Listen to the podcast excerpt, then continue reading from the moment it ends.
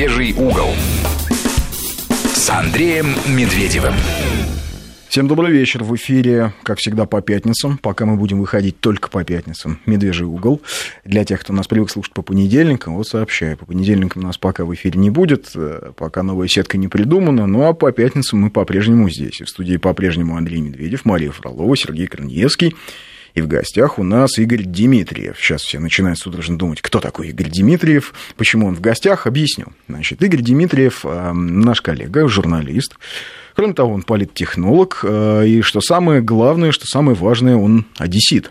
И он не просто журналист, он э, когда-то, Игорь, создал на Украине телеканал, совершенно пророссийский телеканал. Он был настолько пророссийский, что его еще при Януковиче этот телеканал закрыли решением суда. Вот Хотя настолько... говорят, что Янукович пророссийский да, президент. Да. Вот по этим причинам сегодня Игорь живет а, не совсем в Одессе. Долго как-то мы пытались организовать эту встречу в студии, поговорить о текущей ситуации на Украине, о том, что в Одессе происходит собственно, с человеком, кто видел всю эту ситуацию, все то, как начинался Майдан изнутри. Ну, вот, наконец, синхронизировали наши усилия, мы вернулись в эфир, а Игорь добрался до Москвы. Игорь, привет. Добрый вечер. Здравствуйте. Ну вот тогда, собственно, первый вопрос э, по поводу того, что же происходит. Читаю, читал сегодня интервью с э, в прошлом изрядным оппозиционером Русланом Кацабой, журналистом, который потом уже отсидел за то, что не одобрил войну на Донбассе.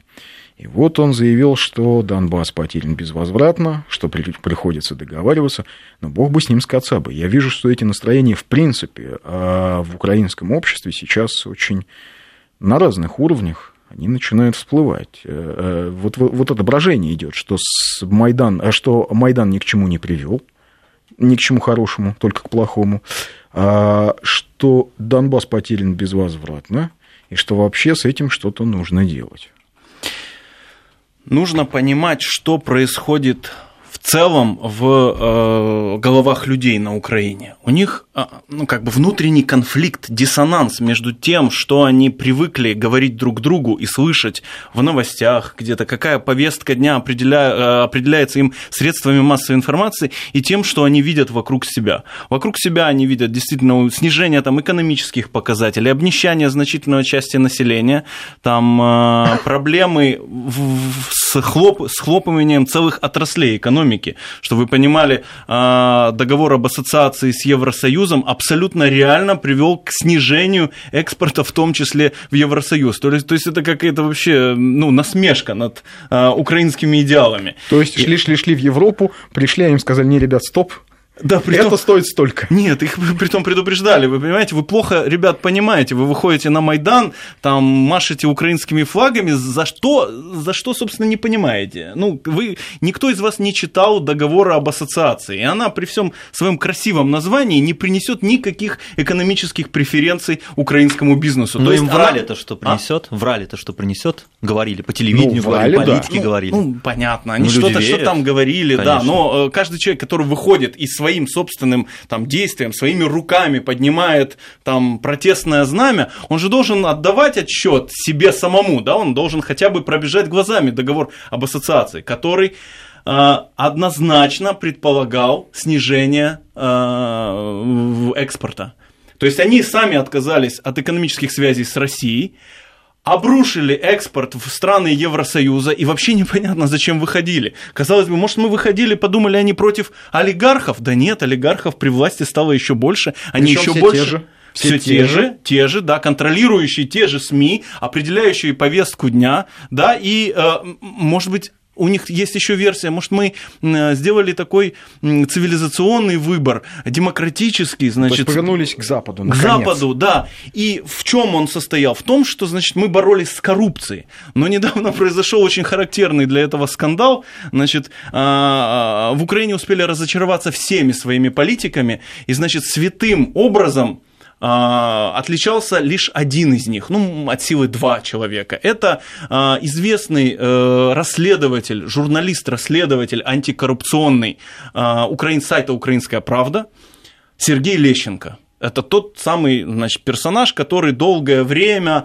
э, писал э, зубодробительные там, обличения э, олигархов, э, Януковича и прочих персонажей о том, как они хи, э, воруют деньги из украинского бюджета, как они уходят от налогообложения. В общем, много лет. Он, в общем, гнобил их. Да, он действительно был святой человек. Он э, друг Мустафы Наема, значит, их два таких святых персонажа. И вот один из Мустафа Наем, э, когда стал депутатом Верховной Рады, он э, смешно так э, говорил о том, что непонятно за что ему жить, значит, депутатам очень мало денег платят. И они всячески подчеркивали свою, знаете, ну как вот бессре... бессребреничество, да, то, что эти свою люди... стерильность. Стеря... Да, не. А, это святые люди, которые действительно верили в идеалы Майдана, демократии, борьбы с коррупцией. Ради этого, по своей, видимо, наивности, они разожгли всю эту, значит, а, катавасию в стране, убили десятки тысяч людей, людей, но, видимо, просто потому, что они наивные такие вот, а, значит, борцы, святые. И тут оказывается, что Сергей Лещенко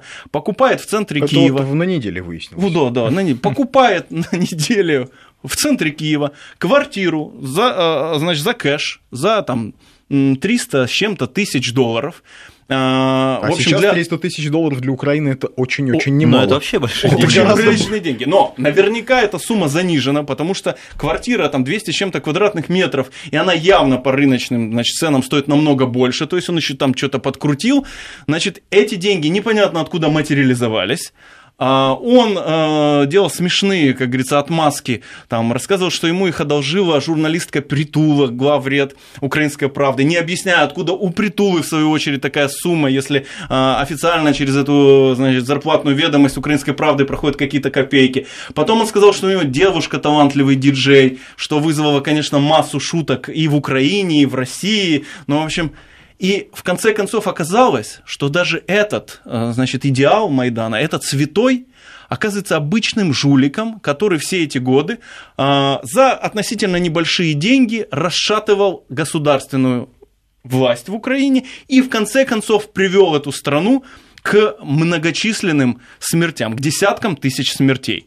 Вот, собственно, эти деньги, единственное, чем этот человек отличился за эти годы, Единственное, где он мог эти получить деньги, там, из международных грантов или от лоббирования чьих-то конкретных интересов, он, знаете, как боролся с коррупцией а, конкретных персонажей и таким образом продвигал на их место каких-то других персонажей украинской политики. И вот а, этот Лещенко оказывается таким же жуликом, как и остальные. Он к тому времени, понимаете, успел уже сделать политический проект под себя. Там э, кристально честный э, проект, такой же, как и он сам. Значит, они были последней как надеждой говорит, демократии. Алексей Навальный не врать и не воровать человек с двумя судимостями. Ну, да. вот, вот, вот, вот представьте себе на вашего Навального только кристальной честности. Только, То есть человека а, святого. нашего Навального только без Киров леса, без Ифраше, да, да, да. без э, всяких заказных публикаций. Ну, представьте себе, что Навальный 20 лет изображал, изображал себя без сребреника, ходил там в потертых джинсах, значит, э, ездил на старенькой машине,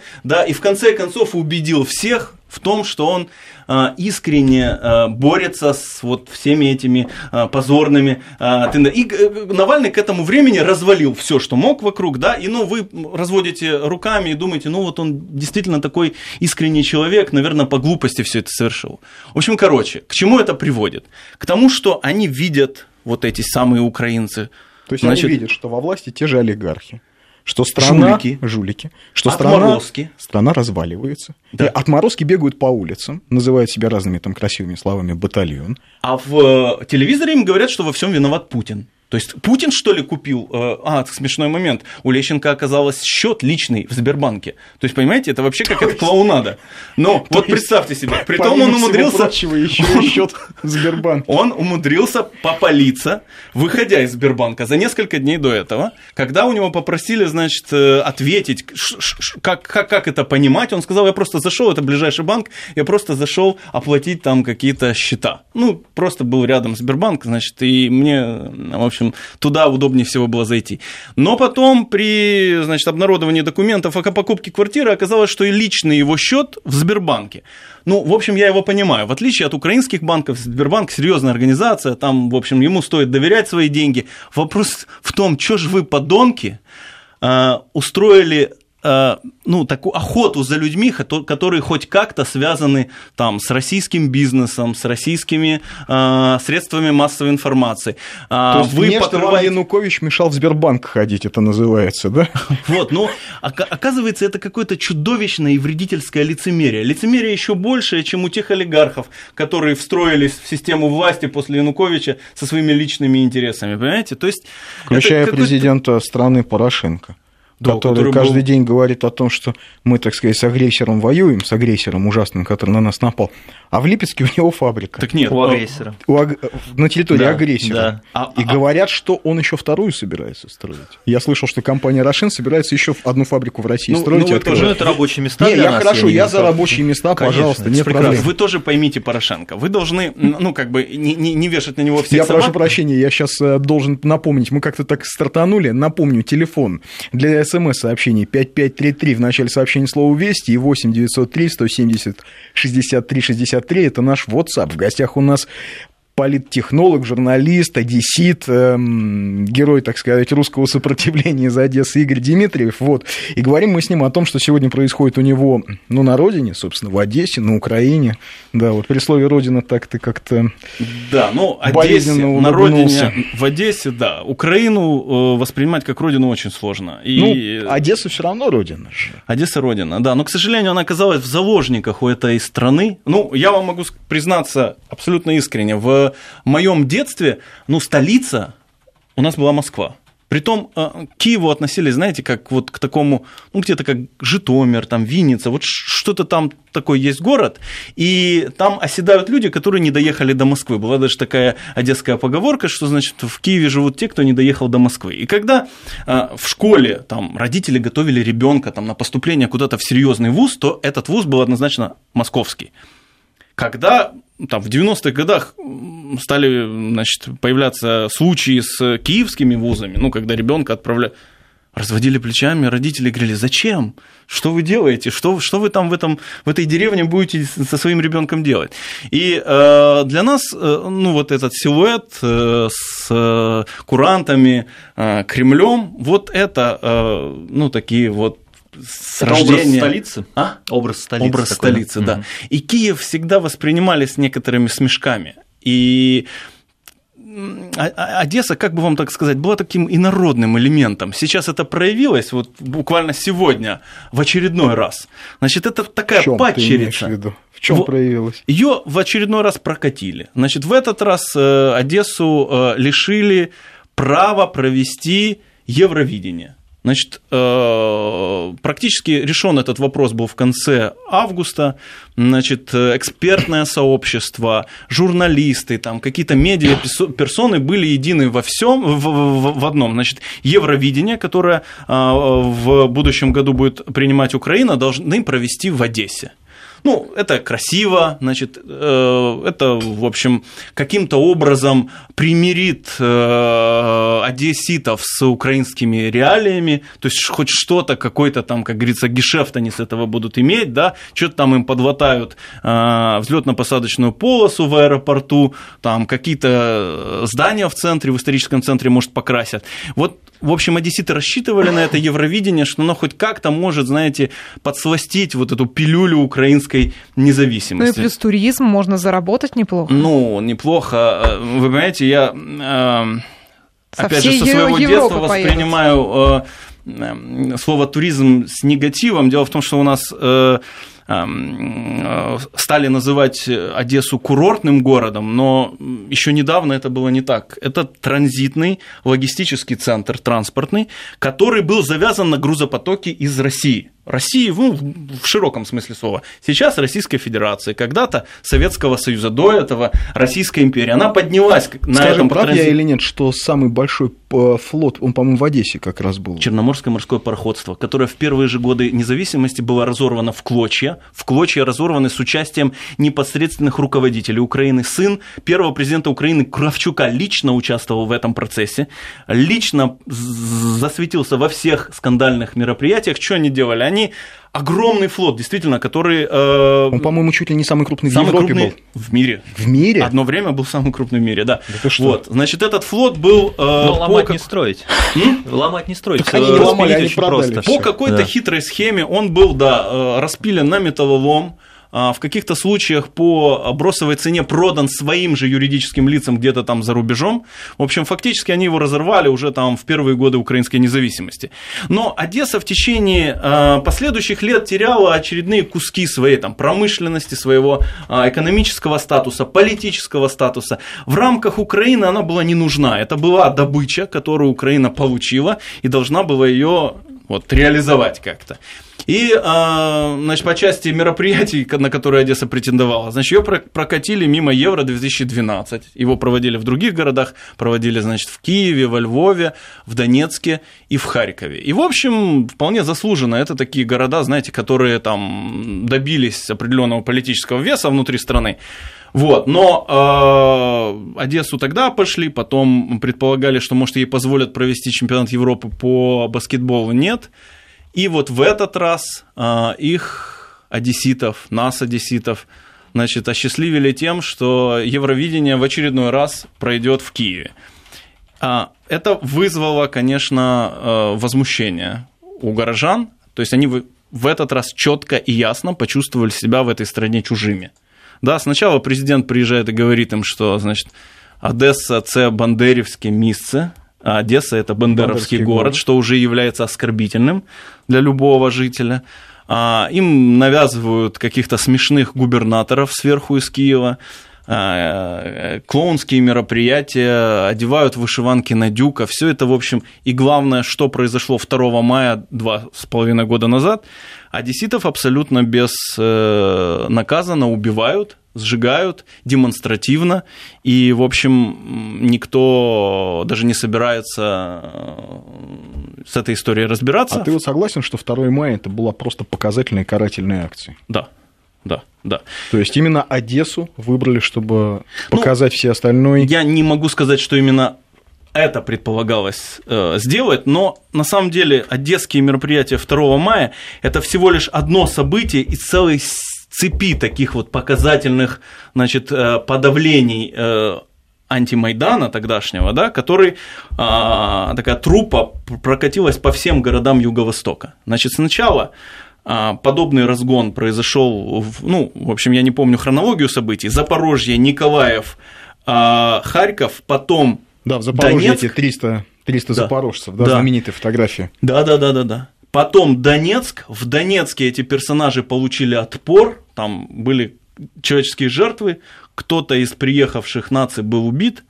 Значит, это и очень уже... возмутило, кстати, нашу либеральную оппозицию в ну, Москве. Ну, они как кричали, смотрите, быдло убивает людей mm. со светлыми лицами. Я просто помню, я читал это в Фейсбуке. Именно так было сформулировано. Да. Очень по факту, да. Ну, в общем, э, первые жертвы были не тогда, первые жертвы были сначала в Харькове, и там абсолютно открыто персонажи из такой э, фашистской российской организации Мизотропик Division в прямом эфире стреляли в людей и в конце концов двоих убили. Они это делали в прямом эфире, это был шик с их стороны. Они э, не понесли никакого наказания, если вы поинтересуетесь. Значит, они живы. Вашу либеральную оппозицию, я так понимаю, эта история это не зацепила. Это не зацепила.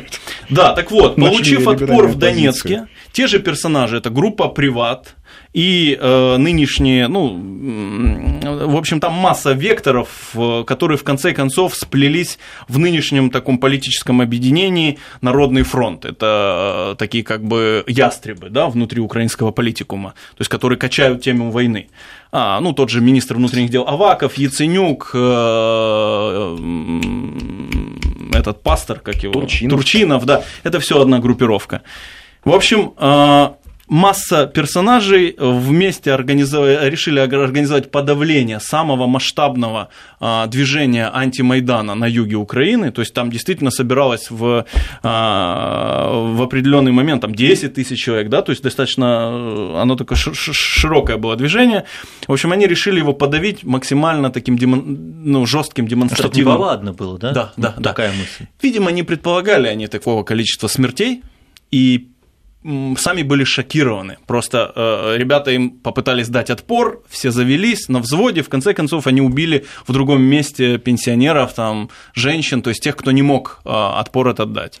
И, в общем, э, прикрывать эту историю приходилось медийно, они долгое время вбрасывали версии э, о том, что это, значит, э, там, агенты Кремля, потом была версия, что это приднестровцы, потом еще какая-то ерунда. В общем, вы должны понимать вообще, что это не просто какие-то ну, явления а, случайные, а это вполне четкая и внятная э, политтехнология. Называется она спираль молчания.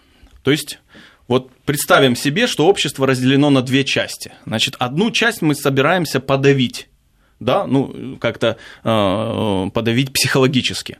Значит, сначала мы создаем такой информационный фон, а, который предполагает, что быть представителем этой группы, половины населения, стыдно. Да? То есть все СМИ везде говорят о том, что русским быть стыдно, а украинцам быть ну, круто. Да? Ну, там вплоть до того, что какие-то программы там про ДНК нации, там что-то там такое, да. То есть по всем фронтам работают. И да, ДНК да. нации. Качали, и всё, качали очень долго, да. Угу. То есть вы создаете сначала такую атмосферу, когда русским быть стыдно. И половина страны, которые условно русские, да, или э, русско-культурные люди, но в большинстве своем просто русские, э, ну, как бы начинают, какая-то из части начинает немножко стесняться. Комплексовать. Знаете? Да, да, да. Маринуют их несколько лет, а потом после Майдана что происходит? Им просто не дают возможности собираться вместе. У них пытаются создать в их голове иллюзию того, что их не половина и не большинство, а их какое-то исчезающее малое меньшинство. Да? Потому что нападают на каждую акцию, которую они попытаются провести, на каждый там митинг или что-то еще. Да? То есть их избивают, сжигают, и они перестают собираться на улицах. Возникает ощущение, что их нет нигде. Странно, есть же интернет, там же не запретишь. Вот, вот. А теперь как как э, пресечь эту всю историю. Угу. Значит, э, через какое-то время а, в Украине была проведена кампания, там СБУ, такой-то номер, там сообщите о сепаратиста. Сдай сепаратиста. Сдай помнишь? сепаратиста. То есть там были разные как бы слоганы, но суть их сводилась к тому, что нужно, значит, стучать на человека, которого вы подозреваете в симпатиях к Москве. В конце концов, люди закрываются в себе, и стараются не говорить ни с соседом, ни с тем, ни с другим, только лишь с проверенными людьми. Вот оно то самое молчание, да? да. Спираль молчания. Сейчас мы уйдем на новости и продолжим буквально через 2-3 минуты. Да, продолжаем наш разговор с Игорем Дмитриевым. Несколько сообщений а, по поводу а, Черноморского морского пароходства. Михаил, бывший одессит, пишет. В пароходстве было до 350 судов, а в нулевых осталось всего три. Ничего себе. То есть, э, ну нет, возможно, они физически находились в Одессе, но я думаю, что просто они уже начали ходить под другими флагами. Под другими флагами, да. А вот тоже интересно, в дом моего брата двоюродного в Киеве 450 метров, который перевез семью в Крым, а сам пошел в ополчение ДНР, уже вселились. Никто ничего не продавал. Да, то есть вот не продавали дом. Ну, то там, в принципе, желающих-то вселиться, а главное, имеющих возможность. Ну, эти парни с автоматами, как они там, красивые названия, Азов, Айдар и так далее. Вот эти вот все шайки педофилов. как Да-да-да, шайки да? педофилов ага. и вырожденцев, да, которые бегают по несчастной Украине и терроризируют оставшихся там нормальных людей. То они там детей насилуют, то мужчин расчленяют. Но они еще бизнесом занимаются, я так понял. Они э, решают какие-то проблемы, их можно нанять. Ну, они крышуют они, ланскхнехты своего рода. Они, да, как это... У баронов у разных. Как это, бродячие бродячие самураи, да. Да, да, да. Вот. Очень удобно. Знаете, а, как... Так вот мы начали говорить с Игорем Дмитриевым, э, одесситом, э, журналистом, э, по поводу спирали молчания, да, технологии спирали молчания до... Значит, вот сейчас и спираль молчания работает так. Мы остановились на том, что дальше значит, призывают да. людей стучать друг на друга и в Они реальной перестают... жизни, и в Фейсбуке, и везде. Да, с Фейсбуком вообще интересная история. По, на основании публикации в Фейсбуке к вам может домой... Я говорю об этом не, не, не понаслышке, я знаю а, эту ситуацию из вот, ну, близкого круга, к вам могут там в 6 утра ввалиться сотрудники СБУ, положить вас лицом в пол, там ударить несколько раз прикладом, изъять там компьютер и унести. В общем, вас не будут никуда а сажать. основании? Просто так, да? Да, проверка. Да, а, СБУ не, не требуется основания, у них война идет, чрезвычайные обстоятельства и так далее. В общем, а, вас никуда там не увезут, не посадят, вероятнее всего. Но вы не захотите больше ничего писать там в Фейсбуке вашем этом, да, черт с ним, с этим Фейсбуком. Значит, к чему это приводит? К тому, что вы сидите дома один, думаете, блин, я здесь один, наверное, русский в этой стране, да? Может быть, мне лучше собрать вещи и куда-нибудь Или свалить. я один украинский антифашист. Возможно, да. я украин... То есть, потому что мы же все время там говорим русский. Я знаю полно украинцев, которые отлично говорят на украинском, которые антифашисты, которые ненавидят все то, что происходит. Есть даже некоторые, кто воюет в ополчении. Но Ребята абсолютно вы должны понимать, что происходит, идентифицируют четко.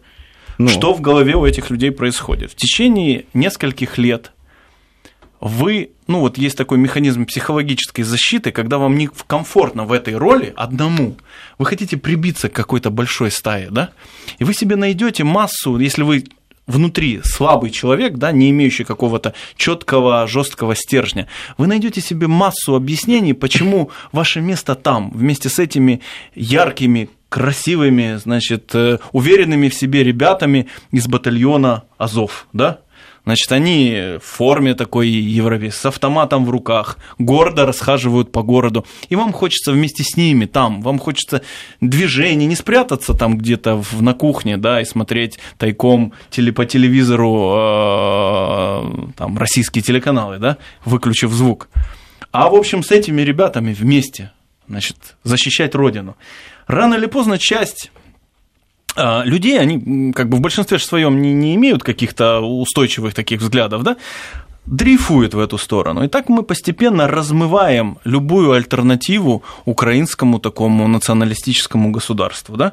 Вот в том поле, таком условно пророссийском или условно антифашистском, ну вот то, которое не Майдан, постепенно размывается любая а, активная такая инициативная группа, деятельность размывается, да? То есть любые попытки организовать мероприятия гасятся с помощью правоохранительных органов, либо если правоохранительные органы не могут предъявить претензий внятных человеку, то они подсылают каких-то уродов с трубами, да, как у нас в Одессе говорят, трубача, присылать трубача. Значит, это такой персонаж дома тебя ждет в парадной с трубой.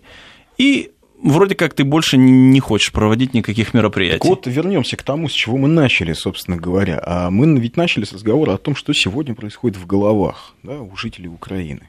А если уже на очень высоком уровне обсуждаются вопросы, что Крым не вернуть, что Донбасс потерян, что экономика эм, ну, в несколько странном состоянии, я так сформулирую, или в несколько некомфортном месте, а, и даже, эм, так сказать, иконы украинского либерализма оказались обычными голубыми воришками, да, такими очень, очень ильфо-петровскими персонажами. Застенчивый воришка, да, как, как начальник губернского домсобеса. А, и вот что же в головах у людей происходит? Мы как-то вот так немножко ушли в сторону. Ты начал об этом. Фрустрация. Говорить. Ну вот представьте себе, держаться в таком восторженном состоянии два с половиной или три года – кричать, вот, вопреки там Путину, Кремлю, Москве, вопреки этим москалям проклятым, у нас все будет круто, у нас все будет хорошо, такое восторженное истерическое состояние поддерживать. Но это тяжело. С помощью СМИ. О, Три да, года, да, это да, утомительно. Да, утомительно, а особенно, когда реальность вокруг-то какая-то не такая. И вы продолжаете Даже под себя... кокаином это сложновато, понимаете, ну, два года только не бывает в такой эйфории. Ну, чтобы вы понимали, значит, э, у вас депутаты проходят тесты на, на наркологические, в Украине не проходят, поэтому я вам могу сказать, что половина, по моим там прикидкам, около половины украинских депутатов работают, работают в измененном состоянии да, сознания. Да, да, да. Это много объясняет. Да, а ну как бы у них даже есть шуточка внутри, значит, что половина у них нюхает, половина пьет. Вот, видимо, Порошенко он пьет, а кто-то там нюхает. То есть они определяются, если буйный, значит он, ну понятное дело, это шутка, но э, значительная часть э, депутатов украинских действительно ведут нездоровый образ жизни, это, это правда. И а, а про людей, бог с ним с депутатами, вот их там не очень много. Вот депутатов, Люди, вы переоцениваете, вот всех... вы уж извините, переоцениваете, вот надо поработать на выборах, особенно где-нибудь в Украине, чтобы понять, насколько плотно люди в целом, в широкой массе лежат под а, такой тотальной пропагандой, да? украинские э, СМИ, которые везде вещают о свободных каких-то и честных там, своих канонах, да. Гостой, который, кстати, о погроме Дом профсоюзов радостно сообщали. Помните, это ток-шоу у Шустера замечательное? Мы отбили Дом профсоюзов у сепаратистов. Но они, наверное, тогда еще не понимали, что говорят. Все они понимали прекрасно. Уже они все прекрасно Это какой-то жуткий цинизм. Не-не, они себя сами, вот как раз тот случай про спираль молчания. У них эта спираль молчания была в журналистских кругах киевских сначала создана. Они сами себя накачивали, убеждали в своей правоте. Иначе некомфортно. Ну как-то так ты будешь камерой своей собственной там видео показывать э, а, сгоревших, убитых людей, ну и как-то и над ними посмеиваться. Для, для, этого нужно как-то объяснить это самому себе. Ну, вменяемому человеку уже некомфортно это делать, да, и вот они придумывали а, какие-то жуткие объяснения, а теперь их жгут самих, вы понимаете, недавно нападение, недавнее нападение на Интер тому а, свидетель, когда телеканал, который вроде не вписался там в их э, внутриукраинские политические разборки.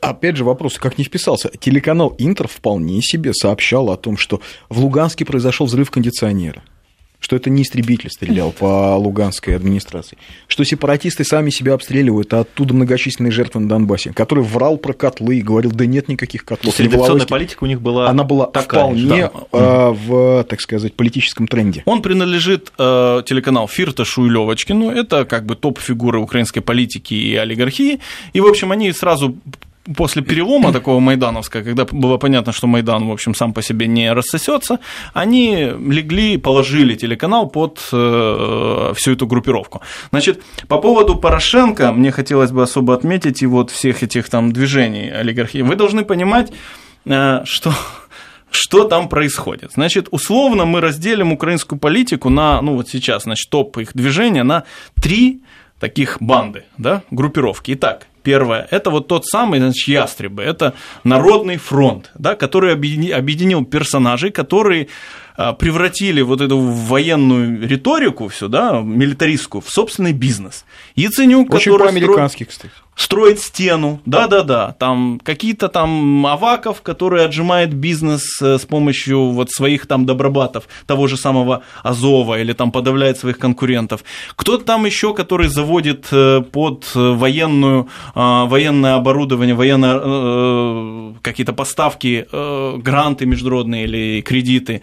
А, Порубий, который, значит, сидит с такими же целями внутри Верховной Рады. Так, общем, это одна группа. Это одна группа. Вторая группа – это украинские олигархи, которые попытались сориентироваться в тот момент, тот же Порошенко, да, их придавили в свое время олигархи донецкие, ну, вроде Януковича и его окружения. Типа Ахметова? Да. Ну, Ахметов, он как бы не вел такой агрессивной э, угу. политики. Ну, в общем, как бы они подумали, что это, наверное, шанс выпрыгнуть из того плотного пресса, плиты бетонной, которую на них положил сверху Янукович. Ну, в принципе, они и выпрыгнули, почему же нет? Но все не так просто. Значит, в рамках современной Украины а, они, в общем, уже не нужны. И те, кто крышуют ее сверху, они, в общем, в общем, э, решили отстегнуть их от процесса. Они слишком дорого стоят. А вот и... о том, какая третья группа есть, Игорь расскажет через э, несколько минут после прогноза погоды. Оставайтесь с нами. Продолжаем наш разговор. Э, и, и три, остановились... Три группы украинской да, политики. Три группы украинской политики. Даже. Три составляющих, как это, помнишь, да? да? да. Три э, источника, три составляющих марксизма, коммунизма, а здесь, значит, три источника украинской, три кита украинской политики. Итак, Народный фронт с милитаристами и да, ястребами. То есть это ястребы, это ультраправые, это неонацисты, вот, вот это все. Да. Вторая группа – это э, олигархи, ну, вроде Коломойского, да, которые решали собственные бизнес-вопросы. А... Ну, параллельно отстегивали неонацистам. Нет, ну они не просто отстегивали, они думали, что они получат в целом себе в управление страну, а их в определенный момент бортанули. Вот Коломойский, который был, а, значит, главная такой, значит, эм, сила, с помощью которой эту российскую агрессию, значит, останавливали, да, а, подавляли Донбасс и так далее, который оплатил многочисленные добровольческие батальоны, который требовал, значит, ну, вернее, предлагал 10 тысяч долларов за голову каждого, значит, сепаратиста, москаля там и за так москаля, далее. Да. Да. А, и рассчитывал, что ему передадут в управление там полстраны, а его в определенный момент бортанули. Так вот, под кого бортанули? А, так как э, украинские олигархи для того, чтобы справиться с Януковичем, легли под там, ну, условно, там, североатлантические вот эти все значит, структуры, структуры uh-huh. да, призвали из-за океана специальных людей для этого. Консультантов. Консультантов, сказать. да. И, в общем, они рассчитывали, что дальше они будут править страной, просто им там как-то будут махать ручкой, да, и делать страшные заявления в адрес Москвы, и, в общем, этого достаточно. Но в последнее время им говорят о том, что они уже в этой схеме лишние и тратить на них деньги не собираются. Ну, то есть, и так приходится же эту украинскую государственность поддерживать кредитами. А олигархи украинские слишком большие аппетиты у них, они привыкли да получать... В последнее время не очень-то и поддерживают. Ну вот перестали поддерживать, потому что деньги куда-то не туда уходят. Они там вбухали там а, пару ярдов, да? А раз половина их ушла для рефинансирования банка «Приват».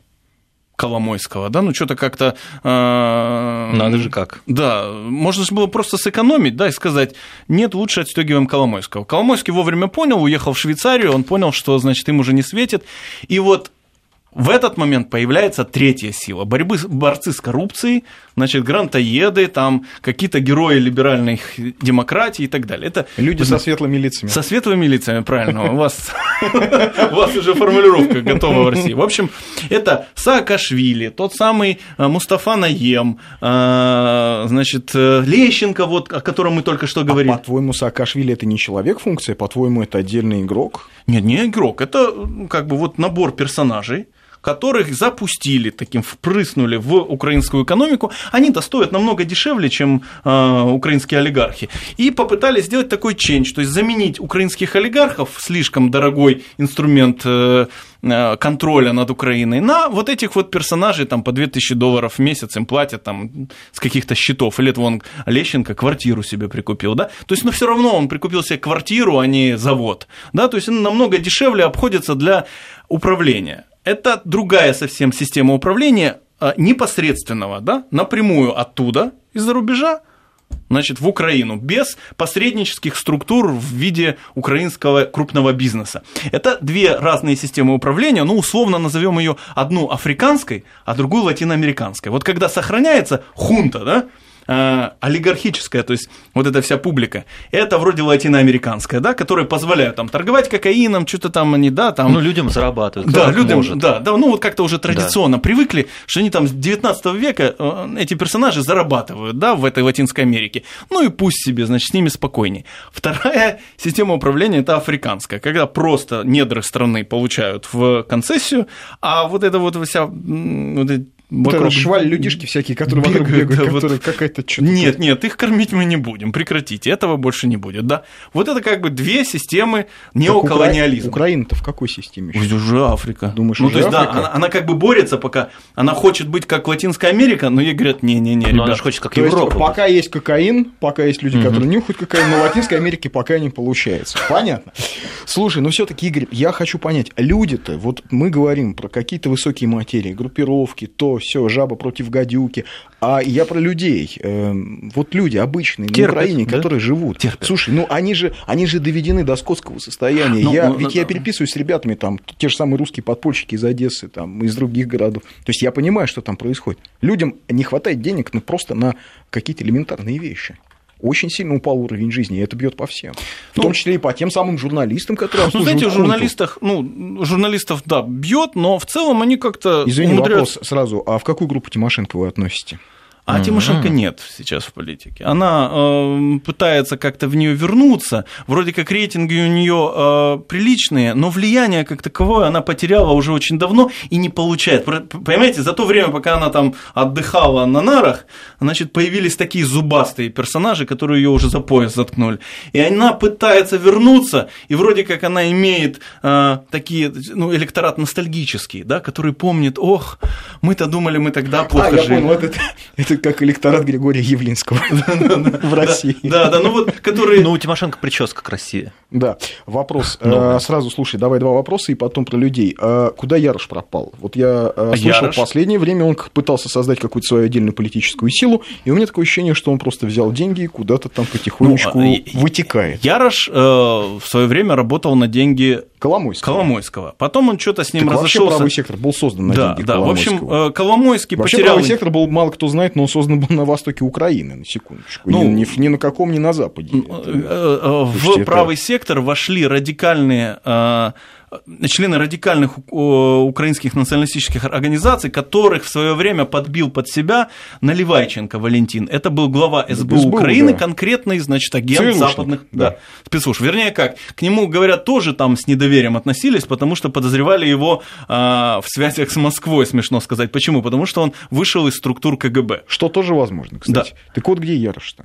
Ярош, э, видимо, потерял э, финансирование, да, а, потому что спонсору проекта оказалась политика не настолько интересна, как раньше, а на решительные действия, да, ну вот когда там, помните, были истории, когда его подчиненные а, из правого сектора пытались там что-то отжимать, там кого-то... Там, Закарпатье да, пытались на клан Балоги наехать, да, да, да, да, да. что очень плохо для в общем, Яноша кончилось, да.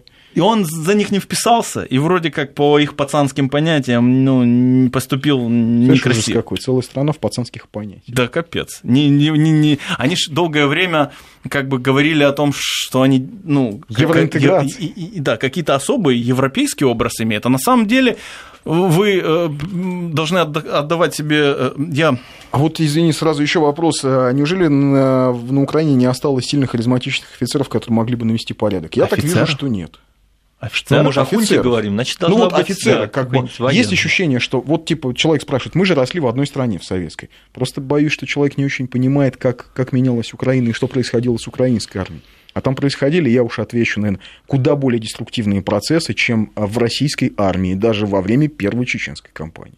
То есть вот уровень развала украинской армии, он, мы, ну, мы даже представить себе не можем, в каком состоянии украинская армия попыталась там что-то сделать на Донбассе. Я, я вам сейчас э, э, ну, опишу Плюс ситуацию новое начале. поколение офицеров. Они абсолютно националистически ориентированных, очень замотивированных. Не просто выросло.